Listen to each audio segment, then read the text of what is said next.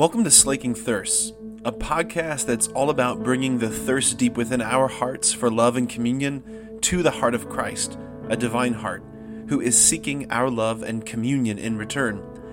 The hope is that the two thirsts would meet and both thirsts would be slaked. I want to make two observations for us this morning. Two observations from our readings, two things I want to invite us to chew on. First is this. So you got Moses in this first reading in Deuteronomy giving his, spare, his farewell speech to the Israelites, this people whom he's led through the desert. They're standing on the brink of the promised land. And he's enumerating them to them the law. He's going through the law. He's, he's reminding them of where they've come from, what they've experienced, where all that whole situation in Egypt. He's saying to them, if you would be free, if you would maintain this freedom, if you would know happiness and joy and flourishing, then surrender to the Lord. Right? Let the Lord's law be inscribed in your hearts. Follow the law and, and the commandments. They are for your freedom, they are for your good. Right? Guardrails on a highway, on a curvy mountain road, are not oppressive. They are very good. They are for your good. They keep you free, right? That's what the law is. He's saying, I place before you the way of life and prosperity, and I place before you the way of death and doom. And you are free, he's saying. You're free to choose other gods, you're free to ignore the laws, you're free to re- reject the Lord. But you're not free of the consequences that will ensue if you make that choice, right? You are free to pluck a flower from the earth but you are not free to determine whether or not that flower eventually shrivels up and dies. That's what he's saying.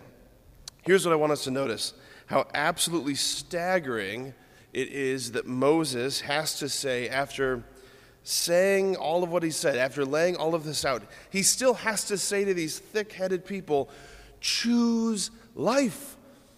He has to encourage them choose the life path, choose the prosperity path. He has to say to them, choose life. I don't think you're as impressed by that as I am, I guess, this morning. Okay, well, maybe it'll hit you later. All right. We are not totally corrupt like Martin Luther taught. We're not totally corrupt like he thought, but we are incredibly compromised. Remember, St. Paul in his letter to the Romans, he says, I do not do the good that I want. The good or the evil that I do not want, that is what I do. Like our will has been so bent by sin, our hearts have been so wounded to prefer counterfeit goods. Right? We are constantly running after fool's gold. We have such a penchant for choosing things that are only apparently good, right? Comfort, choosing apparent goods, choosing immediate gratification rather than eternal reward, eternal life, right? There's something insane about it. There's something insane about it. I know I don't want this thing. I know that every time I've chosen this thing, it leaves me feeling miserable. I know this thing is wrong and evil. I know that I will feel terrible afterwards. I'm going to choose this thing anyway, right? We don't have to raise hands, but I don't think I'm the only one in the church today, right? All right, who, who does this? Here's what's interesting. Here's what's interesting. When we lift up this first reading and hold it to the light of the gospel we just heard from, from Luke, it seems as though there's a contradiction, right? There seems there's a. I guess here's the second point. Here's the second observation. In the gospel, Jesus seems to be saying the opposite of Moses, right?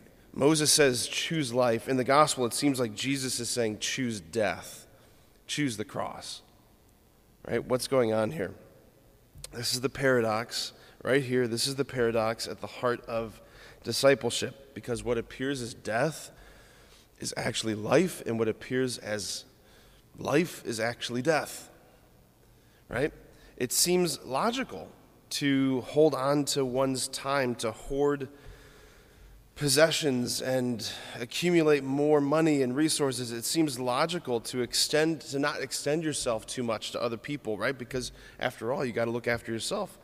It seems smart to avoid suffering at all costs. It seems logical to not be so reckless and prodigal with your love.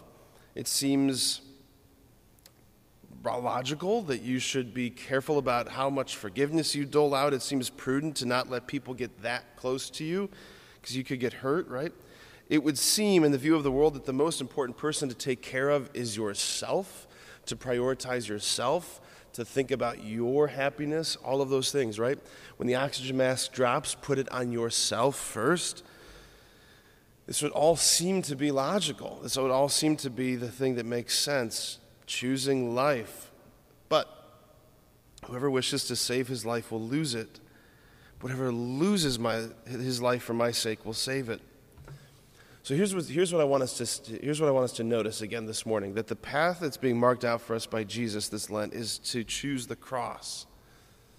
Is to prefer the cross in all things, to lean into the discomforts that life brings your way, and there's plenty of them, to lean into suffering, to lean into the moments of being misunderstood, being overlooked, being misrepresented, to lean into the moments of persecution, to lean in and follow your Lord right there.